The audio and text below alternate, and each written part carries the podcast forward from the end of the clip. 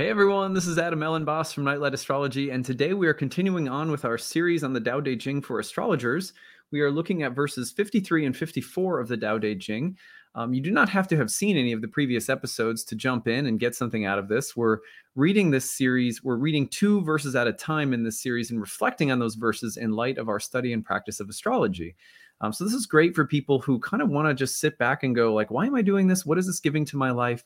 And when you refresh on that, in my opinion, it does nothing but serve you know the next couple of days worth of content you take in if you're someone who watches astrology regularly or even semi regularly it's good to just put into context the astrology that you're taking in. Why am I doing this? Where did what, what did the ancient mystics who came up with this say about why we do this? And so we're we're doing that, but we're doing it as we reflect on the philosophy of the Tao Te Ching, which is one of the great texts of the world and spiritual texts of the world, and one of the uh, texts that also often plays a role in the way that I create my content. So, uh, yeah.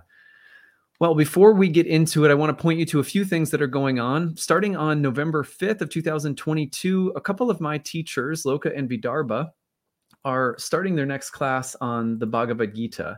And if this is another spiritual text that I absolutely love that I think that you will like too, it is called Unlocking the Mysteries of the Bhagavad Gita. And you can find more, you can learn more about it at bhaktiwise.com. I'm going to take you there right now so you can just check it out.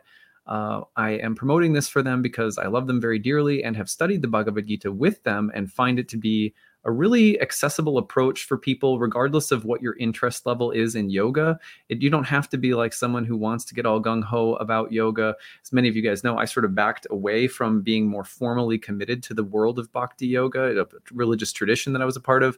But I still love the Bhagavad Gita. And I just feel like this class is really good for people who maybe have heard about this spiritual text, but haven't ever had like a a good like accessible introduction to it um, and it's by donation. So I, I, feel like you can't go wrong checking it out. They're great teachers, great guides for having an experience uh, with the Bhagavad Gita and learning a little bit more about bhakti, um, which I believe you can incorporate into your life in everyday ways, um, regardless of how serious you get with it, which is basically what I'm doing now. So, uh, at any rate, I hope you guys will check that out. The other thing that I want to direct your attention to is the starting of my next uh, astrology course, which is called Ancient Astrology for the Modern Mystic, and it begins on November 12th.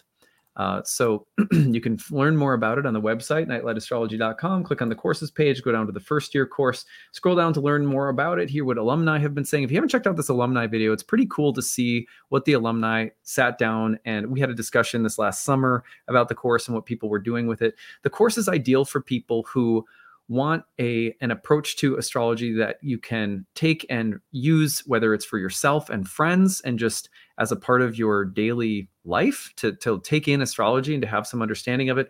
Or if you are someone who wants to go next level and maybe practice for others or if you don't know that's fine too but take the course and, and check it out you'll learn a lot about astrology and you'll be able to understand so much more of what you're taking in and you'll be able to read things and have your own form your own opinions about things as well which is amazing. It's like you know pulling a, a, cosmic gps into your car with you and knowing how to read it and know what you're looking at that's really nice because even if you like experts you know or professionals to make content and read charts and things like that like having your own relationship to astrology is something i highly recommend for everybody so anyway, there's 30 classes on the year.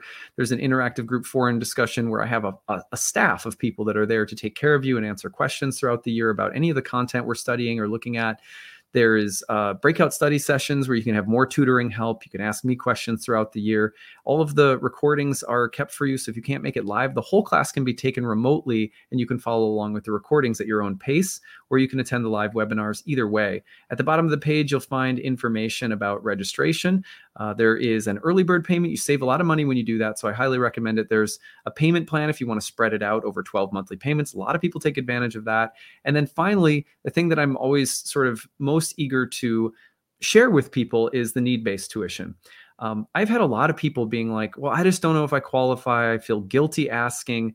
Do not feel guilty asking. That's why it's there. If you are having a hard time and you're not just like, well, it'd be nice to pay less. I have the money. I could pay more. I just don't want to well then that's it's not for you you know but anyone else where it's like i want to take it but money is a bit of a problem it's really tight i've got a lot of bills i'm spread thin i you know i've got student debt whatever the case might be if you want to take the program, but it's just out of your reach or you need a little bit of help for whatever reason, tell us your situation. Use the tuition assistance application, and we'd be glad to help you out. All right, well, today we're continuing on with the Tao Te Ching, verses 53 and 54. I'm going to read both verses, and then we're going to reflect on them in light of our study of astrology. I'm going to read through them twice, the first time just to read, and the second time to reflect. Verse 53. If I had the least bit of wisdom, I could follow the path of Tao quite well. My only fear would be trying to go my own way. The great path is simple and direct, yet people love to take the side routes.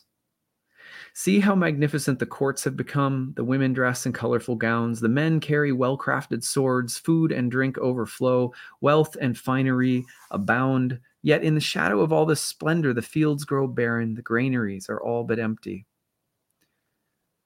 I say this pomp at the expense. I excuse me. Oops, let me turn back. I say this pomp at the expense of others is like the boasting of thieves after eluding. Surely it is contrary to Tao. Surely it cuts against the grain of the whole empire. Verse 54 Truth once established can never be uprooted. Goodness once imbibed can never be stripped away. A sacrifice to a higher cause is never lost. An offering to an ancestor never goes to waste. When a person embodies Tao, his heart becomes true. When a family embodies Tao, it thrives. When a village embodies Tao, it is protected. When a country embodies Tao, it prospers. When the world embodies Tao, it reveals its perfection. Tao is everywhere, it has become everything. To truly see it, see it as it is, in a person, see it as a person. In a family, see it as a family. In a country, see it as a country. In the world, see it as the world. How have I come to know all this? Tao has shown me. Tao as all this.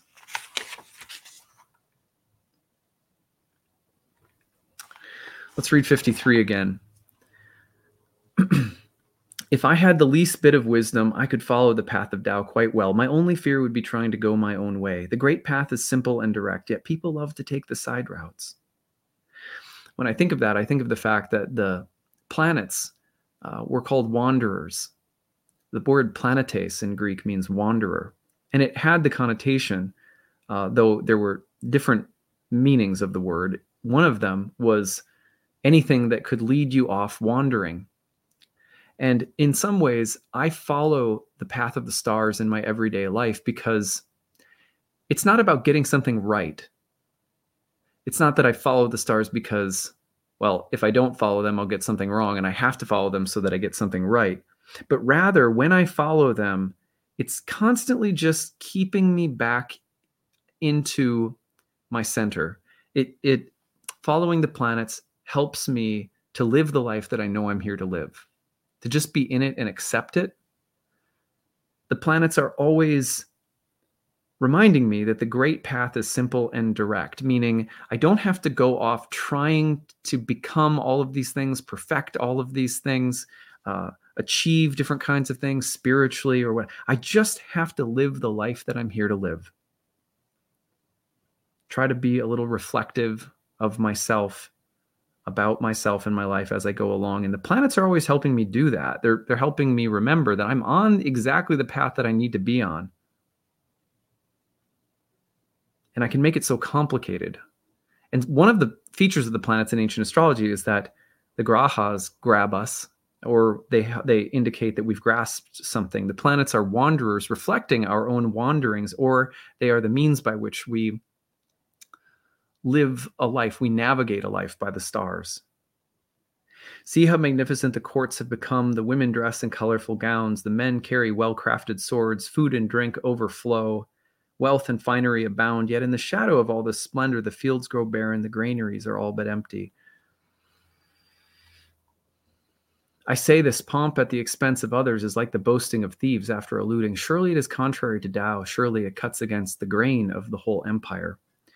Here, we switch to an insight about abundance and the difference between real abundance and something that's false. And this is set right next to something, a verse, a, portion of the verse that talks about taking the simple path that is direct and honest and in some ways no more complicated than just being yourself and living the life that you're you are destined and here to live as you know just as well as you can and this idea of trying to accumulate things and side paths and distractions and it is then sort of compared or juxtaposed with the idea of people who have a lot or achieve a lot or think that they are living the life but it's all happening at the expense of other people surely it's contrary to Tao to have all of these things while the rest of the kingdom is barren and empty.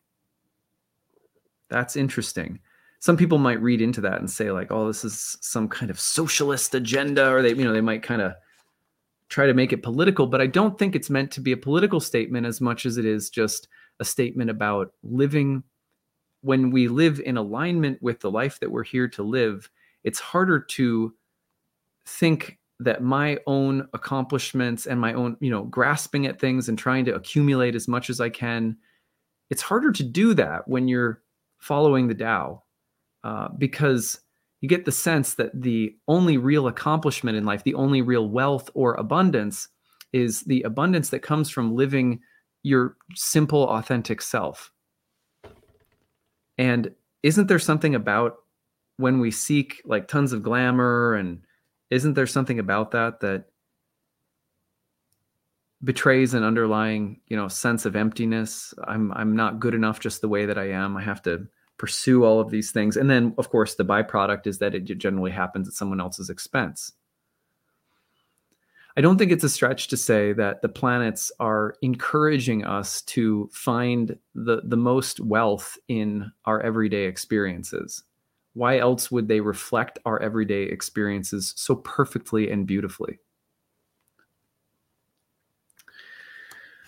Verse 54 Truth once established can never be uprooted. Goodness once imbi- imbibed can never be stripped away.